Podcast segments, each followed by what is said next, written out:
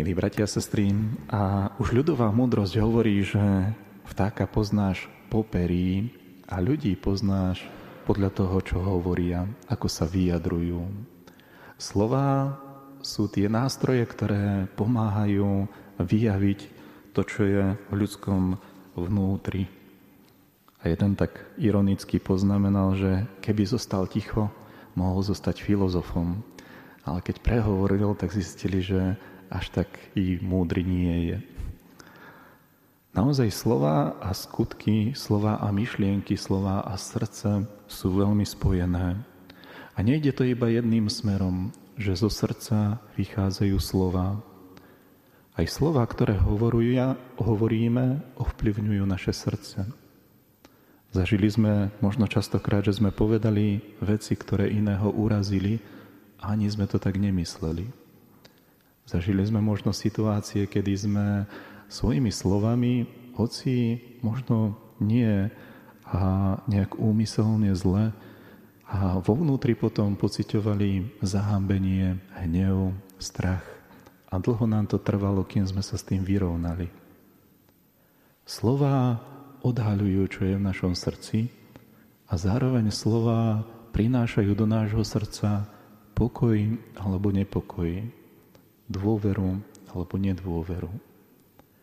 Slova a srdce sa navzájom formujú. A toto je možno tá taká jedna z hlavných tém, ktorá je aj v dnešnom evanieliu.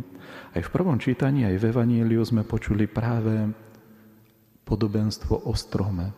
Že dobrý strom nemôže rodiť zlé ovocie, ako zlý strom nemôže robiť dobré ovocie.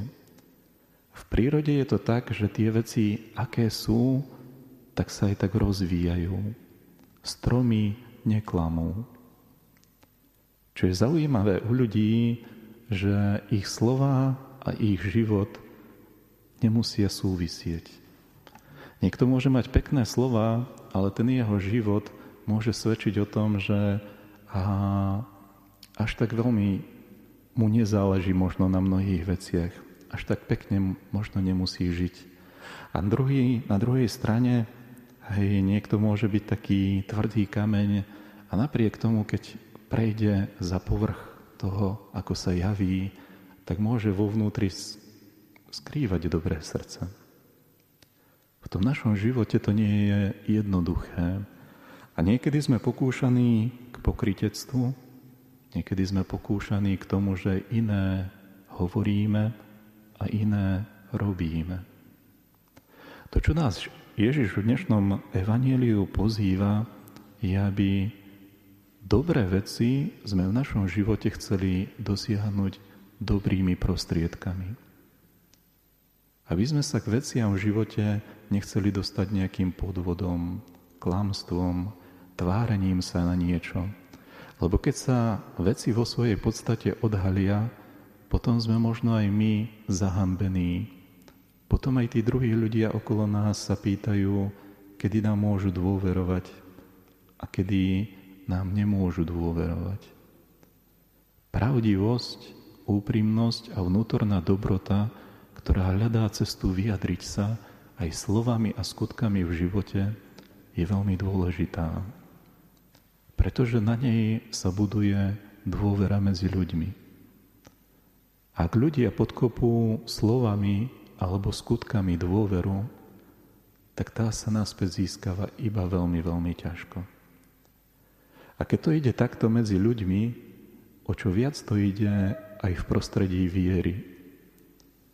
Ak človek dlhodobo koná veci, ktoré možno sa zdajú, že nie sú také vážne, a ak človek dlhodobo koná veci, ktoré sú proti láske k Bohu, proti pravde, potom sa nemôže čudovať, že mu príde ťažké modliť sa, že mu príde ťažké otvoriť sveté písmo, že mu príde ťažké prísť k Bohu, pretože ten, to stretnutie s Bohom ho odhaľuje, že ten jeho život svedčí o niečom inom, ako to, čo by nás pozýva či už evanielium, či už modlitba, či už tradícia viery.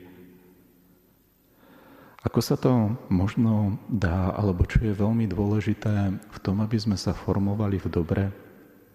Na to odpovedá svätý Apoštol Pavol v dnešnom prvom z dnešného listu Korintianom. My ľudia prirodzene vnímame, že život beží od narodenia po smrť. Ale každý, kto má deti, vie, že aj pred narodením existuje nejaký príbeh. Aj po smrti si človeka nejak pamätajú. Po smrti človeku zostane nejaký odkaz.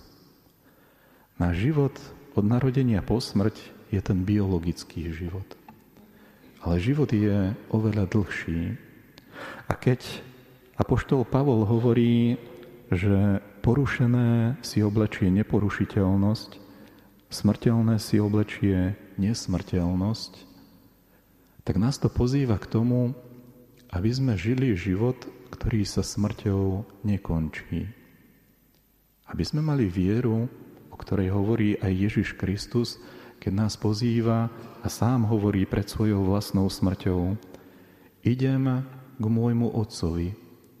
V dome môjho otca je mnoho príbytkov a ja vám idem prepraviť miesto. Miesto v dome Boha Otca.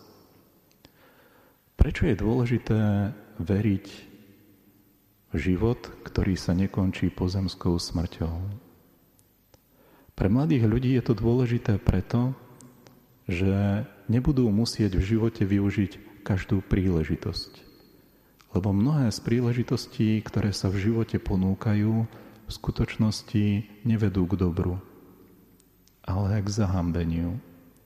Mnohé príležitosti, ktoré nie že využijeme, ale zneužijeme, nás vedú k oslabeniu vnútorného človeka. To je možno pre mladých. A pre tých, ktorí sú už možno v jesení života, tak keď uvažujú iba do horizontu smrti, tak hovoria, už nemám od tohto života čo viacej očakávať. Všetko to radostné, pekné som zažil v mladosti, alebo keď som ešte niečo mohol urobiť. Ale teraz, keď som už starší, keď na mňa doliehajú choroby, samota a bezvládnosť, čo ma môže ešte v živote potešiť? Spoločenstvo s Bohom. To, že si do svojho života vyprosujem Božiu moc, Božiu dôveru, Božie milosrdenstvo. To, že aj v starobe života môžem ukázať alebo svedčiť pred ostatnými členmi rodiny, že ich mám rád. Že nemyslím iba na seba a na svoj záver života, ale že chcem byť spolu s druhými. Ale na to, aby som to dokázal, nemôžem žiť iba po hranicu smrti, lebo tá ma vedie k egoizmu. Ak žijem z lásky k Bohu, tak dôvod preto, aby som mal druhých ľudí rád, smrťou nekončí. Tak to sa aj modlitbou vychováva naše ľudské srdce. Takto sa vierou posilňuje náš vnútorný človek.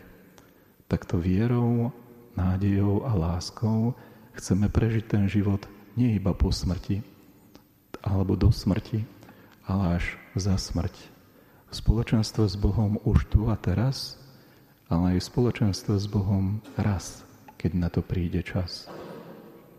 Poprosme Boha, aby sme práve takto vo viere, v nádeji a v láske vedeli aj ľudsky zošľachtiť naše vzťahy, to, na čo nám záleží, to, aké slova a skutky žijeme, aby sme nežili možno v nejakom tvárení sa na niečo, v nejakom pokritectve, ale aby sme žili v tom úprimnom nasmerovaní k Bohu, aby sme od Neho čerpali, do tohto nášho života prinášali to, čo od Neho načerpáme, aby to bolo na Božiu slávu a pre vzájomné požehnanie.